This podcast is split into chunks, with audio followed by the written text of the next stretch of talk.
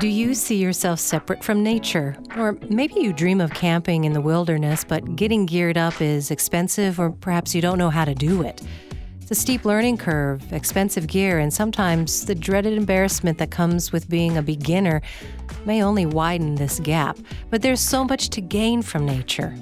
Emerald LaFortune grew up being lured into the wilderness by her parents who placed little pieces of candy in the middle of hiking trails to guide her along. Now she works as a fly fishing and whitewater rafting guide and is extremely grateful for what her parents did for her. Day to day, Emerald pushes back against mentalities that limit access to the outdoors while also trying to conserve and protect it. It's a complex balance that she knows she can't do alone. Join us for this exploration in the outdoor community. You're listening to Traverse Talks. So, Emerald LaFortune, it's a beautiful name. Thanks. Might seem obvious for people, but it's to me, you know, shiny and luxurious and wealthy. So, what does your name mean to you? To me, it's always felt like a little bit of a mouthful. Um, but I'm really proud of the name because it is tied to my family in the way that my dad was a earth science teacher. So when people ask where Emerald came from, I say, oh, you know, both my brother and I got rock names. And I don't have a middle name. So my parents didn't even give me the out of like, oh, we'll name her, you know, Emerald Sarah LaFortune, and then she can choose later. They were like, Emerald or bust. Yeah. How have you grown into this name that your family gave you? Mm. I think now it's really it's become really helpful luckily maybe because of the name but probably just because of personality I've ended up being in these spaces of outdoor writing and guiding and um, and communication and spaces where having a distinct name I think is a real advantage because there aren't a lot of emeralds in the space and so for better or worse sometimes I'll write something and you know 4 years later think oh I wish that would melt into the search engine optimization depths. So like I don't want that to pop up. But for better or worse, it's um, it's distinct enough that it's been able to sort of carry me forward. Mm. You mentioned some things you wrote in the past that you wish would sort of disappear. This is interesting to me. So you wrote a guide for gender equity for outdoorsy dudes mm. many years ago. Yeah. Mm-hmm. What was the original published date of that? The original published date was right around when the conversation about me Too sort of hit a national scale. And uh, I think I originally titled it something involving Me Too, just because that was really the mm-hmm. what was catching people's attention in that time. And uh, what I was seeing was a lot of the mostly men in my outdoors community were sort of saying, Yeah, we're behind this, we support you this is awful. We had no idea, which is always an interesting one. And so, given that, I think that there was some space to say, okay, you care about this. What's the action in the next step? How can you take this beyond just sort of signaling you care and move it into your everyday life? Because I was also seeing men who I had been in community with who I knew had been actively working against sort of a culture of gender equity, or their actions had been um, flowing against that culture of gender equity, and and it's hard to it's hard to see yourself sometimes. I've run into that. I think we all run into that. Well, it, that's so enlightening for you to say because you then wrote an update to this guide for outdoorsy dudes. Can you explain why you wrote an update to it? And then we'll go into what's in it. Yeah, I mean, I think to start, it was really centered around the gender binary which I've learned a lot about in the last four years. And so it felt like it was really excluding the experience of somebody who doesn't identify as a woman or a man. Um, and certainly there's lots of folks that are genderqueer, non binary in our outdoor community. And while I can't speak to that experience directly, I wanted that acknowledged in the piece. And also, there was a lot of just my language in the original. Original, it was a blog post originally. Somebody pointed out that I had sort of misunderstood and mislabeled the difference between gender and sexuality. You know, like when I wrote that, I was still in this space of understanding how all these identities piece apart. And so when I went back to it, I wanted to just update to where I was at, knowing that in four years I'll probably read it again and go, oh, face palm. Let's uh, let's try again. Or there will be something else out there by someone with, you know, more intersections of experience than me and it'll be irrelevant. I read the updated version mm. and two things struck me. One, I think it's fabulous that you were very open to saying I've learned new things since mm. this originally was posted and acknowledging that we are learning new things mm-hmm. uh, because uh, I feel as if um, many people assume you have to have it right right out of the chute and it puts pressure on others and fear mm-hmm. to not say what needs to be said so we can all have hard conversations to discuss things. Mm-hmm. So that was refreshing mm. to say, well, I've learned a lot since then, and here are the things I've done, and here's the update, which was helpful for me, even mm. as a woman reading what it's like and what men can do in outdoor spaces to be more aware. Can you tell our listener about some of those tips that you wrote? Yeah, I think I wrote about things like, um, you know, and some of it ultimately is always going to be systemic in the sense of like, if you care about gender equity, you need to be working towards systemic change at the city, state, federal, global level. And so, not minimizing the importance of changing systems as a whole. It can't all be individual action, but a lot of it can start at that community, family, workplace level. And so I think some of the examples were things like not assuming that because somebody asks you to go skiing, they're asking you on a date.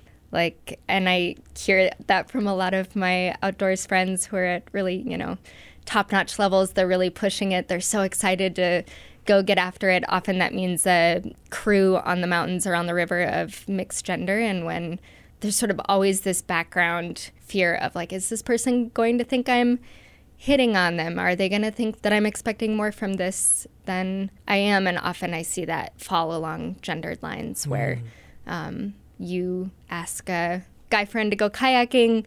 He maybe reads into that wrong, and then all of a sudden you're in the wilderness and you've just shut down his advances. And for, you know, hopefully that's a guy friend that's going to respect your boundary and your no.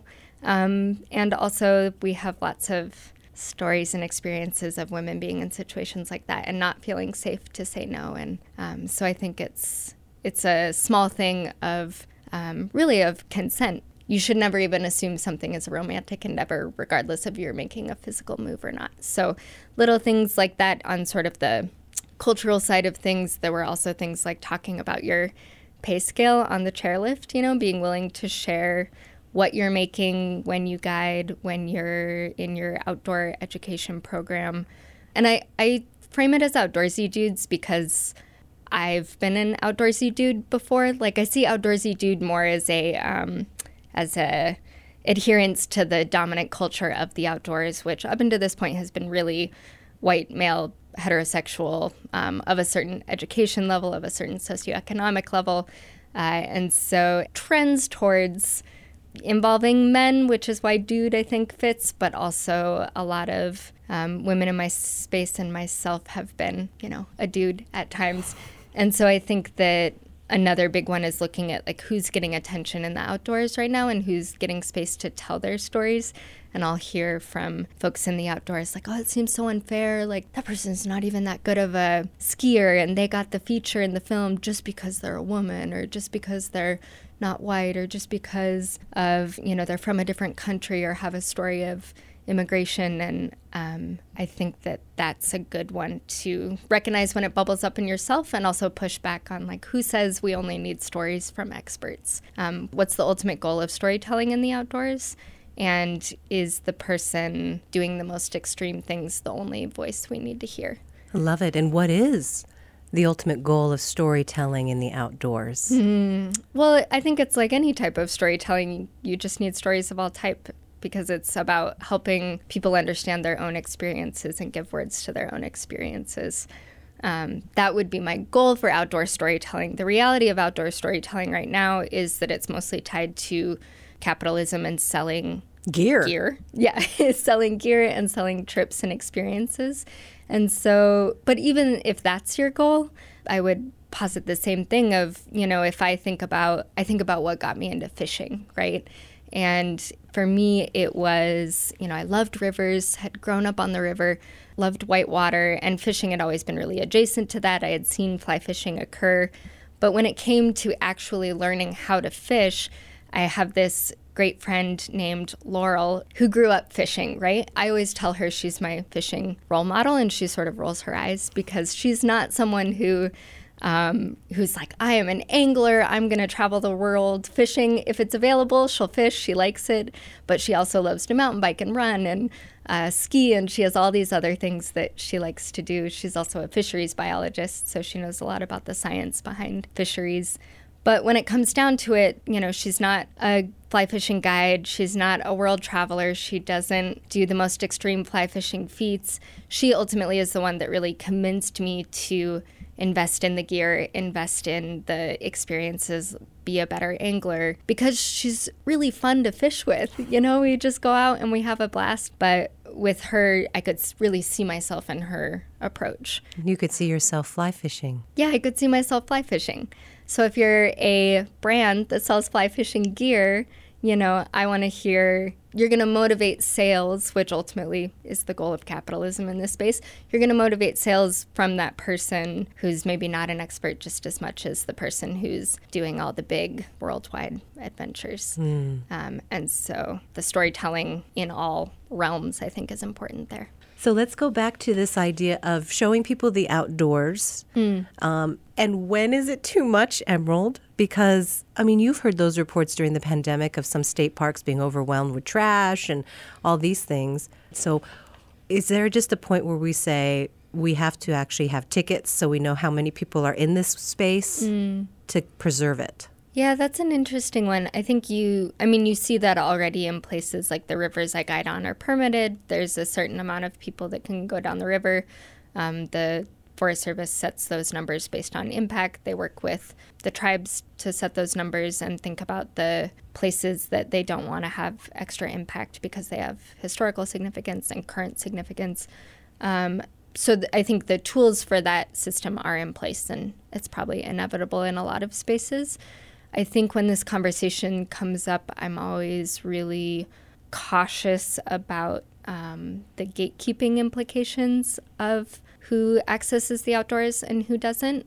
Ultimately, I think the answer, again, to come back to systems, is like we clearly have a demand for outdoor experiences. So, system wise, at city, state, federal, global level, it's probably a good time to prioritize continuing, not just preserving what we have, but thinking about how to grow the availability so that more people can access this without big crowds, that sort of thing.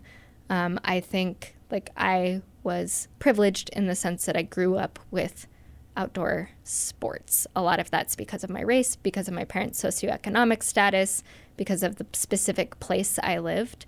So I think that one thing you'll see pop up in outdoor culture is this idea of like gapers in skiing, which is about like the gap between your goggles and your helmet, making you look like you don't know what you're doing, or um, you see that in kind of like a looking down on beginners as not as they're not as cool, they don't belong here, they're the ones ruining the resource. You see this in anything like snow, especially because the idea of powder is a that's a big deal. It's scarce. Only so many people can get the powder, or you see it in fishing because there's only so many runs that you can fish. And I just really try to push back on that. And it bubbles up in myself, right? So I try and identify it in myself and identify it externally as well because everyone has been a beginner at some point or deserves to be a beginner. And the answer is not to shame um, or push people out. The answer is to say, like,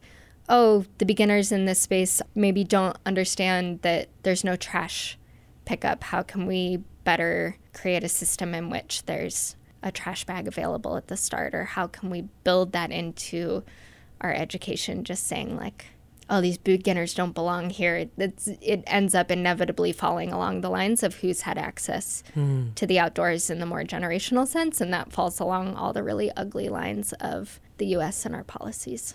Wow. Even in the outdoors we have those thoughts that's so funny to me. Yeah. Gapers that what you said? Gapers? Yeah, the whole like gapers, skis and jeans. It's.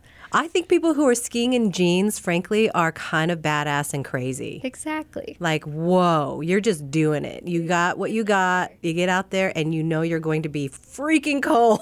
and there's nothing braver or more badass than trying something that's totally new to you. You know, like exactly. I'm not I'm not brave out there in my Gore-Tex and my like I've been skiing since I was 4 years old. There's nothing brave about what I'm doing today. What's brave is that person, that adult who says, "I've always wanted to learn how to ski. My parents didn't ski or I was taught culturally that I didn't belong here, mm. but I'm going to go up there anyway because I think that there's something for me in the outdoors and I deserve and should have access to this space just as much as any other human. Like that's that's who I want to read the Outside Magazine story about. Same. Yeah.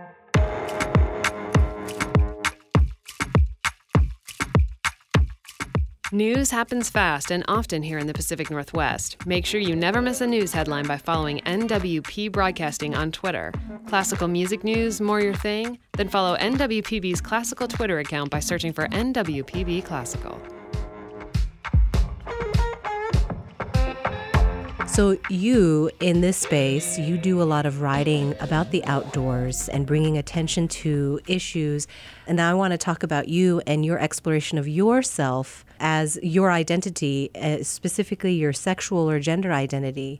Are you are you queer? Are you non-binary? Mm. So I'm I identify as a woman. It's always felt really grounding and right to me with a lot of love towards all my non binary royalty out there. Um, for me, I identify as part of the LGBTQ plus community as a bisexual woman.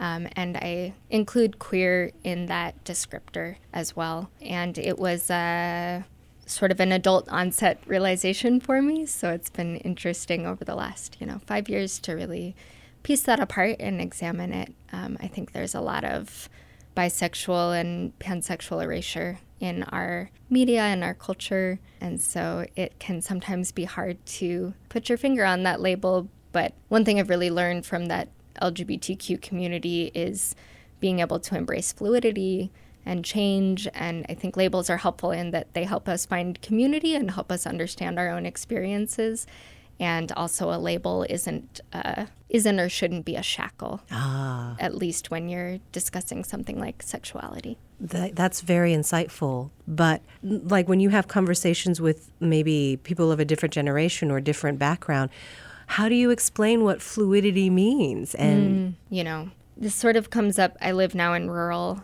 Idaho, which uh, is an interesting space because on one hand you still have the internet in rural Idaho and especially the younger generations are like really understanding themselves in much more broader ways. But on the other hand, it's not as much a part of the conversation. And I think if someone's in the outdoors space, sometimes it's really, I think when people want to, you know, latch onto binaries, a lot of that's, you know, white supremacy dominant culture, all of those things that take a lot of work to dismantle. Um, a lot of it is fear of the unknown. And when you think about folks who do outdoor sports, whether that's, you know, elk hunting, fishing, whitewater rafting, spending time in the mountains, the whole point of those things is to move into a dynamic, unknown landscape, right? So if you can kind of make the parallel for them of like, hey, I know, like you're used to moving into spaces that are uncomfortable, moving into spaces you don't understand. A lot of it is just building trust so they can hear you when you start to bring that up. But sometimes that can be a parallel that people can hear of like sometimes they'll say like you don't strike me as somebody who's scared very often. Like why why does this bring up fear for you? Or and and a lot of it for better or worse is just like living your example and folks being around someone of that lived example, whether that happens in a TV show or um, in their real life. Mm. I never thought of it that way mm. because you have a whole group of people who have been very uncomfortable hunting elk, or, as some of our friends recently told me, surrounded by wolves, hearing them howl, and knowing, yeah, you ain't going to be able to do much right now. yeah. So, yeah, that's a really good point. That parallel. How did you figure that out? Mm maybe trying it every other way and having it not work. I see. I'm curious. Did your mother always know that you were bi or? Oh, I don't know. That would be an interesting question for her. Um, yeah, I'm not sure. I think that she, when I did tell her I don't come from a family where I was worried about not being accepted mm-hmm. Um, in the direct family unit um, because of my sexuality. So I think for her, she's like, oh, yeah, I know you had crushes on girls before. Like, Meh. what do you want to have for dinner when you're here? sort of a thing. Like, which is a great, I think it's for parents who are um, receiving that from your children. Like, it's a really vulnerable thing to bring up with anyone, especially the family that really like raised you and knows you. I think family's great at like they can really twist the knife if they want to because they knew you when you were 13 and 14 and 15 and talk about a time I don't want to be held accountable for. I was the worst.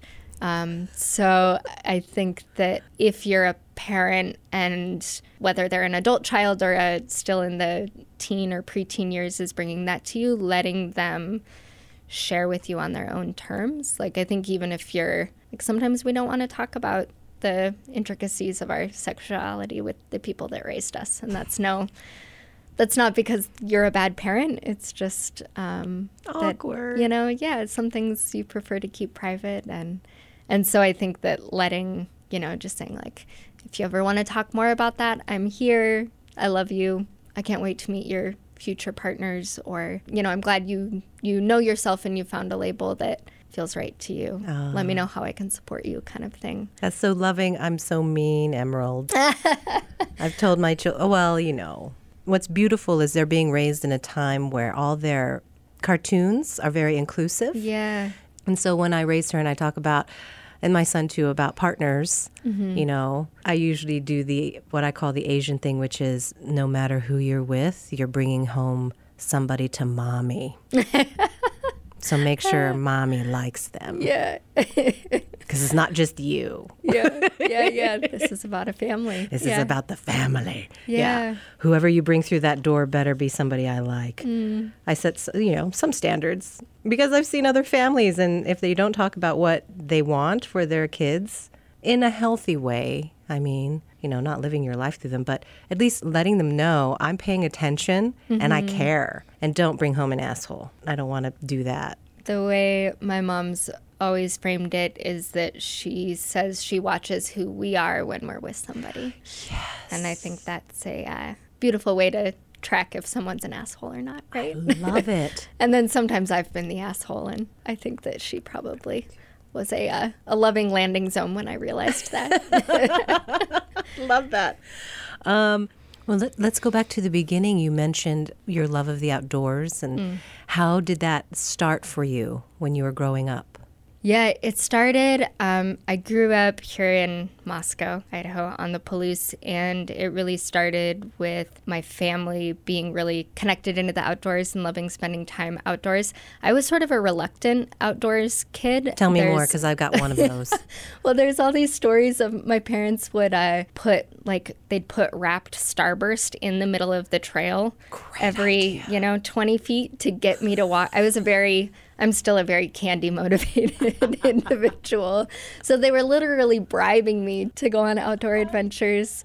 And so as a kid, it was just sort of the thing we did as a family. It was what we did for vacation. I remember wanting to go to Disneyland so bad and wanting to go to Hawaii so bad. And my parents were like, no, we're going on the Middle Fork of the Salmon River. And now I, you know, now guiding the Middle Fork of the Salmon, I'm like, wow, this is a, you know, this is a $5,000 per person trip. I'm so lucky that I got to do this as a kid and get to do this now.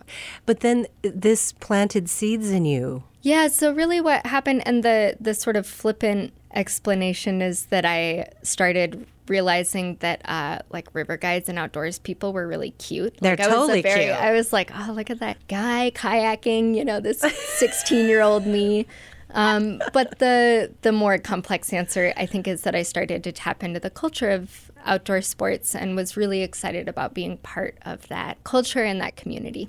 It is. It's like a village community of people who got your back. Mm-hmm. And mm-hmm. Uh, because there's some danger involved. Mm-hmm. So there's trust. Mm-hmm. And you're expected to buck up and figure your shit out mm-hmm. because everybody's relying on you. Yeah, absolutely. Um, and I really appreciate seeing that in those communities My husband has done some backcountry skiing. Yeah. And then I remember like thinking, wow, this is the kind of person I married because he was checking his avalanche monitor. Mm-hmm. So his beacon. His beacon. Mm-hmm. And then the thought was like, oh, am I going to be one of those people who goes and says he did what he loved?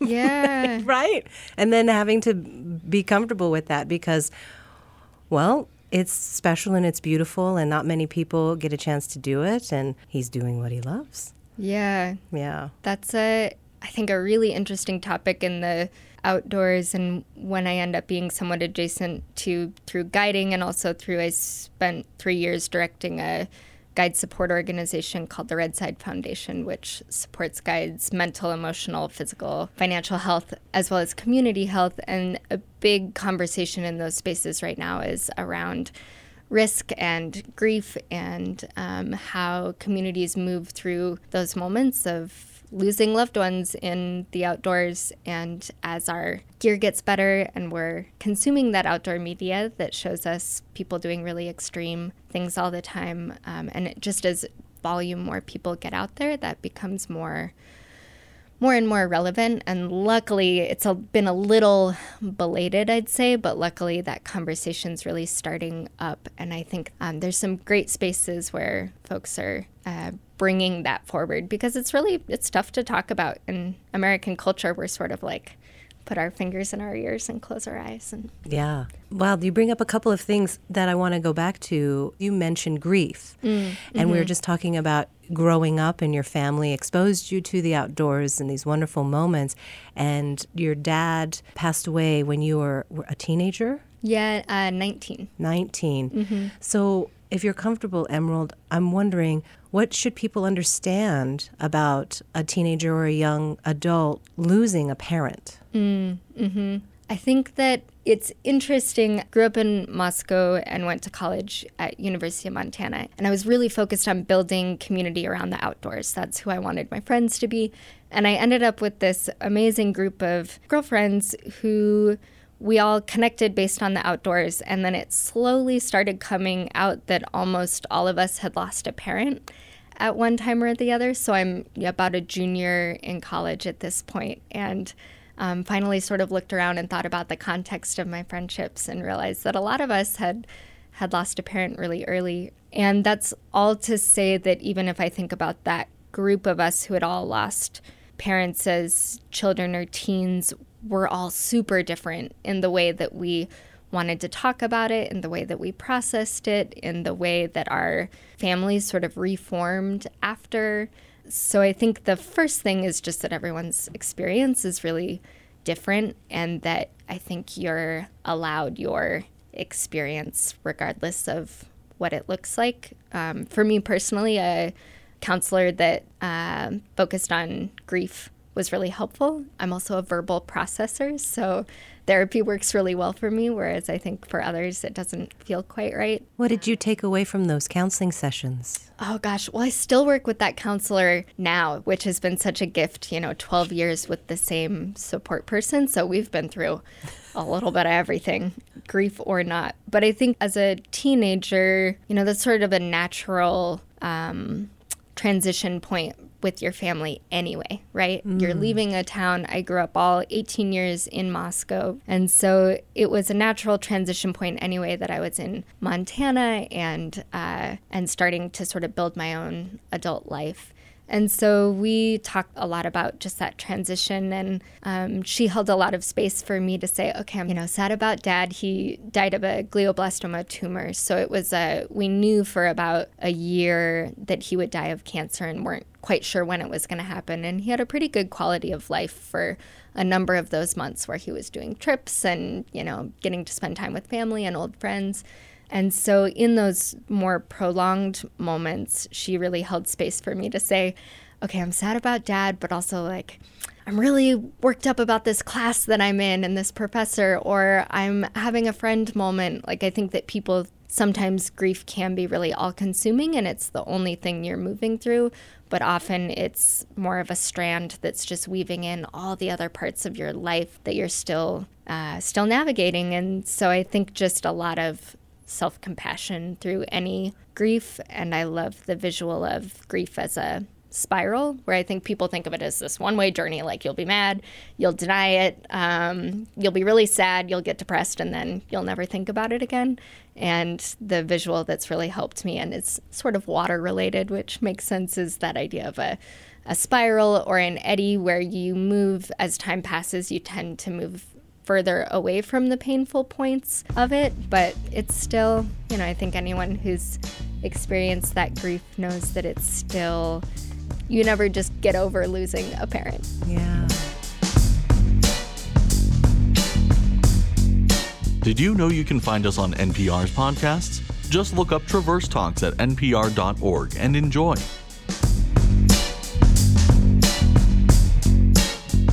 So, Emerald, can I ask you what your thoughts are on the lower Snake River dams? Mm, yeah, my, I mean, I live in Salmon, Idaho, which is an upper basin town of about 3,000 on the eastern side of the state. Um, and salmon historically is a community that's really tied to the salmon and steelhead that migrate.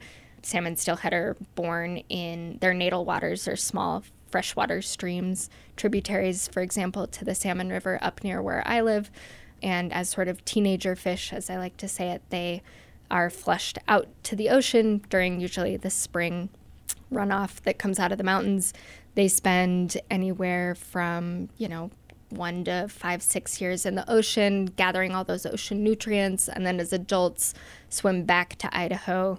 They go into pretty much every artery of water they can get to in the Columbia River system. And then lay their eggs. And they lay their eggs and they start the cycle again. And some of the fish that are closer to the ocean can do that process a couple times. Um, the fish coming up to where I am, it's a one way journey when they come back. So they die, and then all those ocean nutrients are incorporated into the river landscape. Um, so when we talk about the four lower Snake River dams, we're talking about there's eight dams total between like my hometown, current hometown of Salmon, and the ocean. Um, four of those are real big hydroelectric projects on the Columbia, and another four are uh, smaller projects on the Snake River that are at this point aging pretty significantly.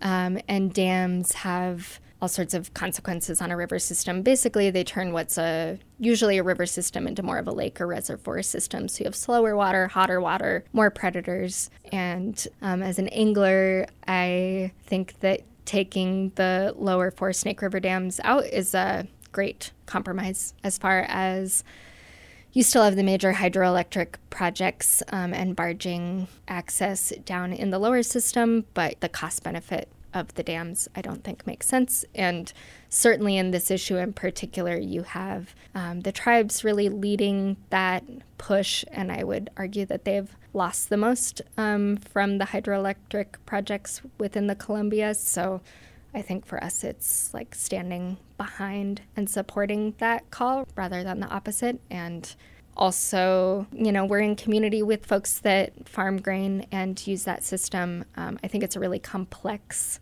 environmental issue, one of the more complex in the West. I think it's easy to say, like, oh, well, there's no. It's a bummer, but there it's too big of a system. There's no solution, and and folks are really working towards an actual solution in this case. And will it be a little too late?